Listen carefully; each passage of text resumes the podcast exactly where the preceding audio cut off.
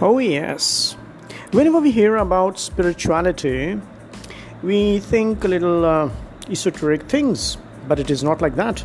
Spirituality can be really practical, simple, and very, very uh, effective. Mhm. So let's uh, take a deep dive. Uh, wha- what I'll say, a little dip in your uh, traditional scriptures.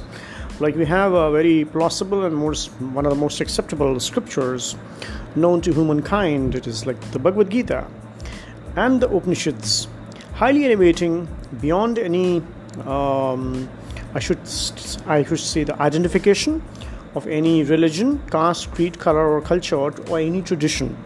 This is a highest philosophy, and